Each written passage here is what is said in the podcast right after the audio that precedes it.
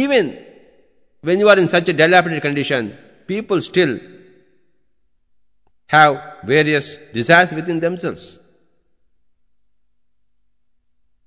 Desires are a must, but they should be worked very hard, they should work for it, they should be under control, and they should rise above them. They should be limited, not un- unlimited desires Unlimited desires are always the source of dukkha. As Gautama Buddha said, one should follow the middle path. One should accept one's own condition a little bit.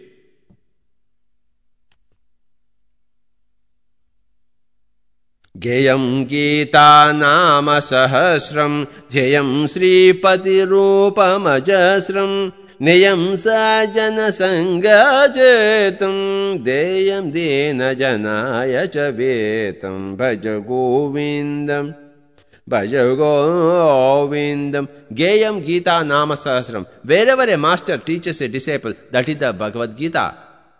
ध्येयम श्रीपति रूप मंजस्रम everybody should hanker to become like an enlightened master नियम सज्जन संगीत चित्तम he should lead his mind always towards enlightened masters. Deyam dina janaya chavitam. Somewhere, if you find a man who is totally uh, wanting, absolutely poor, then you can give a little money.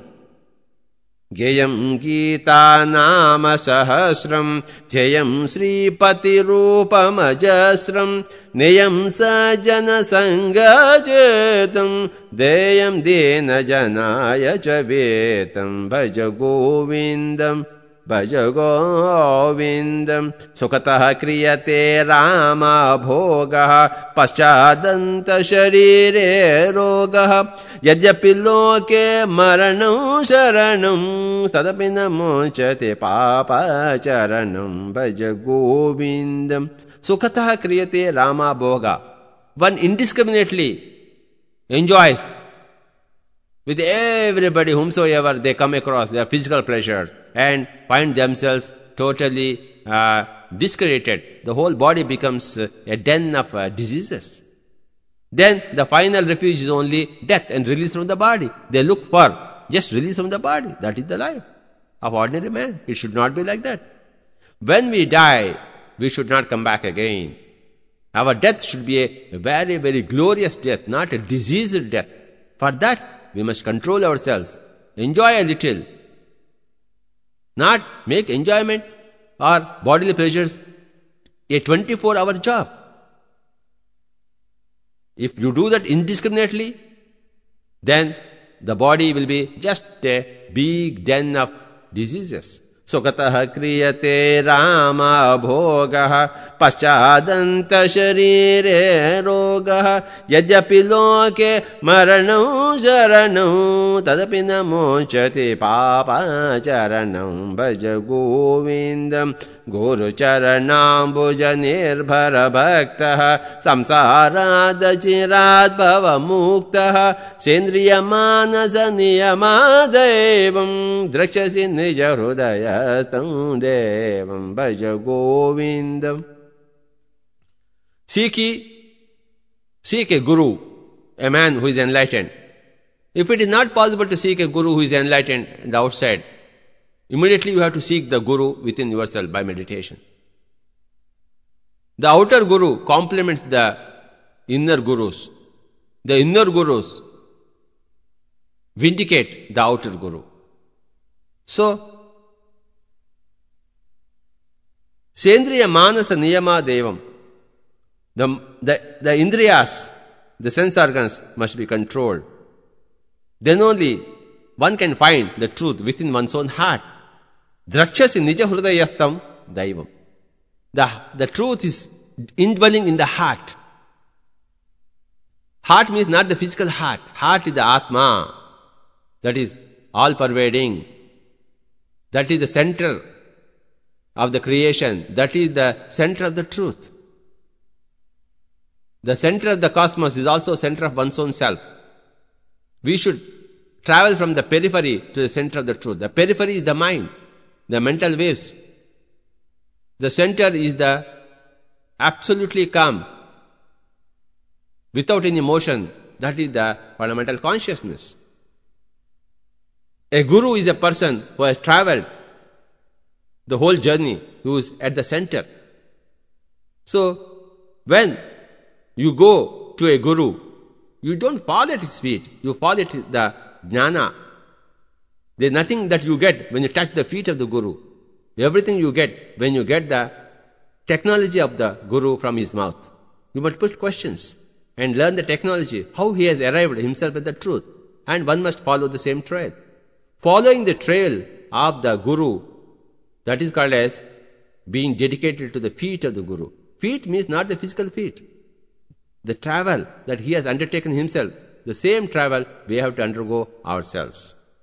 That is the final sloka गुरुचरणाम्बुजनिर्भरभक्तः संसारादचिराद्भवमुक्तः सेन्द्रियमानसनियमादेवम् द्रक्षसि निजहृदयतं देवं भज गोविन्दं भज गोविन्दम् गोविन्दं भज मूढमते सम्प्राप्ते सन्निहितकालं नहि नहि रक्षति डुक्रुकरणे भज गोविन्दं सुखतः क्रियते रामभोगः पश्चादन्तशरीरे रोगः।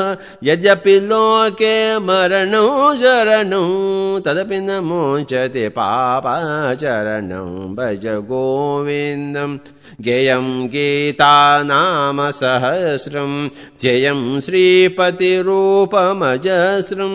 नेयं स जनसङ्गाजतम्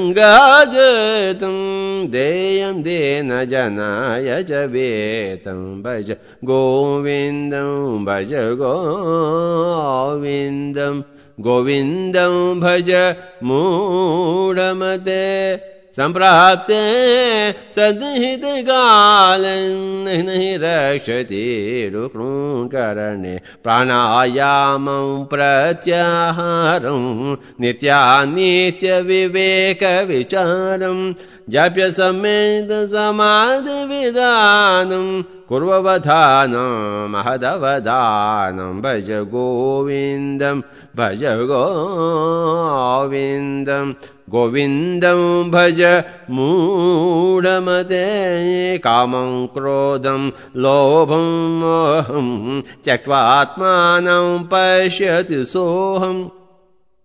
आत्मज्ञानविहीनमूढास्ते पचन्त नरकनिगोढ। कामं क्रोधं लोभं मोहं त्यक्त्वात्मानं पश्यति सोऽहम्। आत्मज्ञानविहीनमूढास्ते भजन्त नरकनिगोढः। भज गोविन्दम् भज गोविन्दं शत्रौ मित्रे पुत्रे बन्धौ मा कुरु यत्नं विग्रहसन्धौ सर्वस्मिन्नपि पश्यत्मानं सर्वत्रोत्सृज भेदज्ञानं भज गोविन्दं भज गोविन्दम् त्वयि मयि चान्यैत्रैको विष्णुः व्यर्धं कूप्यसि मय्य सहिष्णुः भवसमचित्तः सर्वत्र त्वं वाञ्छस्य चरिता यद् त्वं भज गोविन्दम् कस्त्वं कोऽहं कुतायातः, कामे जननी को मे दातः, इति परिभावय सर्वमसारं विश्वमुद्यक्त्वा स्वप्नविचारं भज गोविन्दम् कस्त्वं कोऽहं कुतायतः, कामे जननी को मे तातः इति परिभावय इति परिभावय सर्वमसारम् विश्वं त्यक्त्वा स्वप्नविचारं भज गोविन्दं रत्याचर्पटविरचितकन्तः पुण्या पुण्यविवर्जितपन्तः योगी योगनियोजितचेतो रमते बालो न तव देव। भज गोविन्दं भज गोविन्दम् भगवद्गीता किञ्चिदधीत गङ्गाजललवकणिका पीता सकृदपि येन मुरारिसमर्च कृते दशयमेन न चर्च भज गोविन्दम् योगरतो वा भोगरतो वा सङ्गरतो वा सङ्गविहीनः यस्य ब्रह्मणि रमद्वायेतुम् नन्दति नन्दति नन्दति एव भज गोविन्दम् सुरमन्दिरतरुमूलनिवासः शया वासः सर्वपरिग्रह भोगत्यागः कस्य सुखं न करोति विरागः भज गोविन्दं कुरुते गङ्गा सागरगमनं व्रतपरिपालनमथुवादनं ज्ञानविहीन सर्वमदन मुक्तिं भजति न जन्मशतेन भज गोविन्दं भज गोविन्दम् कृते गङ्गा सागरगमनं व्रतपरिपालनमथुवादनं ज्ञानविहीन सर्वमतेन मुक्तिं भजति न जन्मशतेन भज गोविन्दम्। अग्रे वाह्निः पृष्ठे भानु रात्रौ चुबुकसमर्पितजानुः करतलभिक्षस्तरुदनवास्तः तदपि न मोञ्च त्याशपाशः गोविन्दम् अङ्गं गलितं पालितं मुण्डं दशनविहीनं जातुं तुण्डं वृद्धो याति गृहीत्वा दण्डं तदपि न मोञ्च त्याशापिण्डं भज गोविन्दं जटिलो मुण्डे लुञ्चितकेशः काषायाम्बर बहुकृतवेषः पश्यन्नपि च न पश्यति मूढो युद्रनिमेतम् बहुकृतवेषः भज गोविन्दं भज गोविन्दं। काते कान्तादनगतचिन्ता वातुल किं तव नास्ति नियन्त। त्रिजगति स जनसङ्गदिरेका भवति भवानवतरणे नौका। भज गोविन्दं भज गोविन्दं दिनयामिन्यौ सायं प्रातः शिशिरवसन्तौ पुनरायातः। कालः क्रीडति गच्छत्यायुः तदपि न मोञ्च चाशावायुः भज गोविन्दम् भज गोविन्दं गोविन्दं भज मूढमते। मा कुरु धनजन यौवनगर्वं हरति निमेषत् कालः सर्वम्। मायामयमिदम् अखिलं भूत्वा ब्रह्मपदं त्वम् प्रविश विदित्वा भज गोविन्दं वयसि गते कः कामविकारः शुष्के नीरे कः कासारः क्षिणे वीते कः परिवारो ज्ञाते तत्त्वे कः संसारः। भज गोविन्दं भज गोविन्दं गोविन्दं भज मूढमते सत्सङ्गत्वे निसङ्गत्वं निसङ्गत्वे निर्मोहत्वं निर्मोहत्वे निश्चलतत्वं निचलतत्वे जीवन्मुक्तिः भज गोविन्दं काते कान्ता कस्ते पुत्रः संसारोऽयमतीव विचित्रः कस्य त्वं कः कुतायातः तत्त्वं चिन्तय तदिह प्रातः भज गोविन्दं। बालस्तावत् क्रीडासक्तः तरुणस्तावत् तरुणीसक्तः वृद्धस्तावत् चिन्तासक्तः परसे ब्राह्मणि कोऽपि न सक्तः। भज गोविन्दम् भज गोविन्दम् अर्थमनर्थम् भावय नित्यम् नास्ति ततः सुखलेशः सत्यम् पुत्रादपि धनभाजाभूति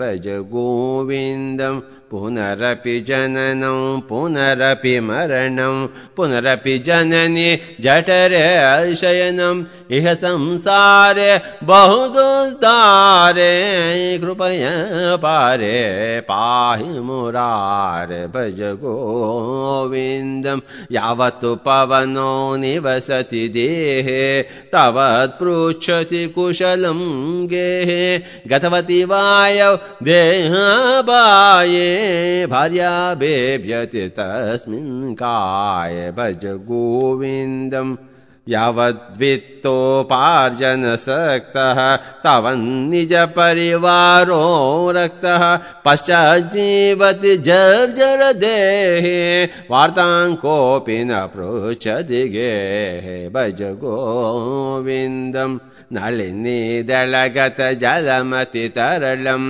तत्त्वति जीवितमतिशय चपलम् विधिव्याज्यभिमानग्रस्तम् लोकं शोकहतं च समायतं भज गोविन्दं नारीस्तनवरनाभिदेशं दृष्ट्वा मागा मोहावेशं यतनुमांसवसादिविकारं मनसि विचिन्तय वारं वारं भज गोविन्दं मुडजहिदनागमतृष्णां कुरु सद्बुद्धिं मनसि वितृष्णां यलभसे निजकर्मोपातं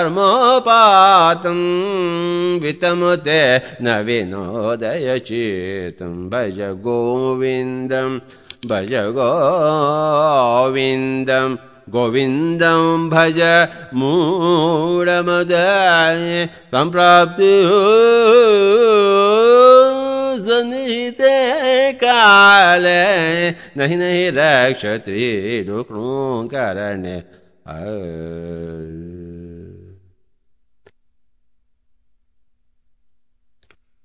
so we have gone into quite detail this great magnificent piece of Adishankaracharya Bhajagovindam Sanskrit is very simple. All the Sanskrit is simply written into various languages. So we can directly understand the meaning of each and every given word and straight away understand whatever Shankaracharya has asked us to do. Whatever he has clarified. Now that should be ours we should ingest it and digest it.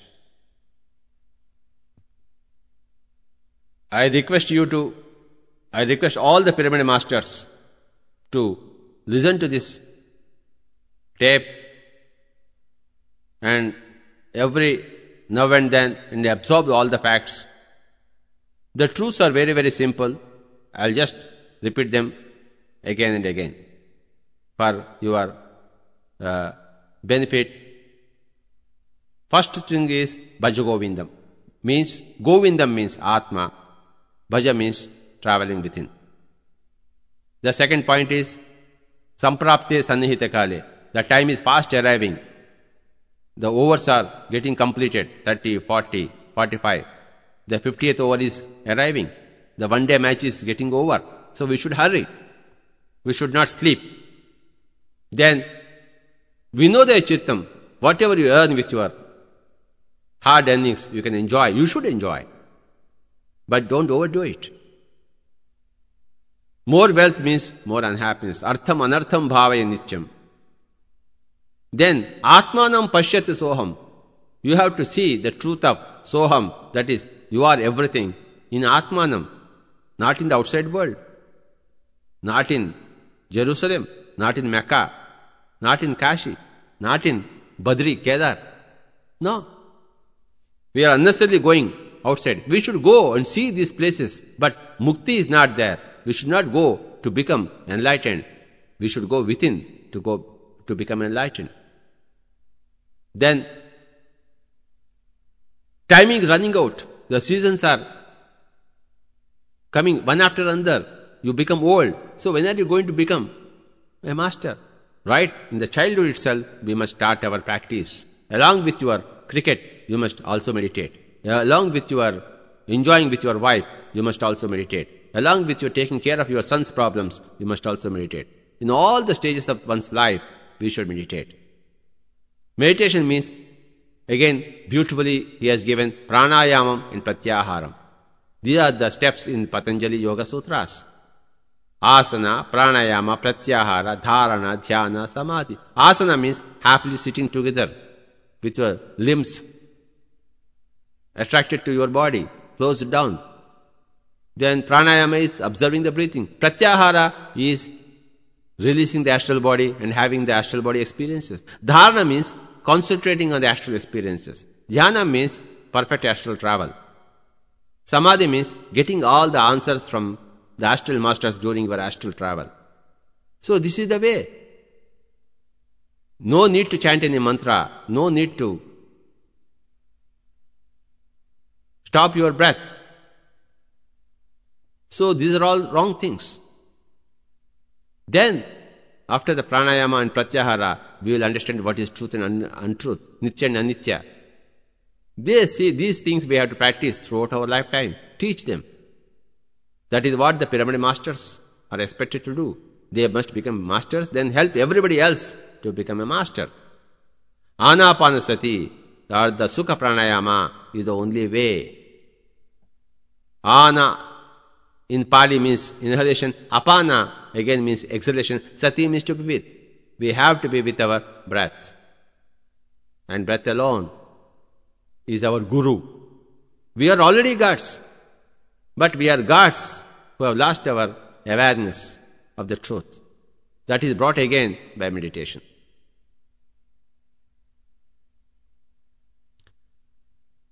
The Pyramid Spiritual Society's movement is established throughout Andhra Pradesh, Karnataka, and some other states.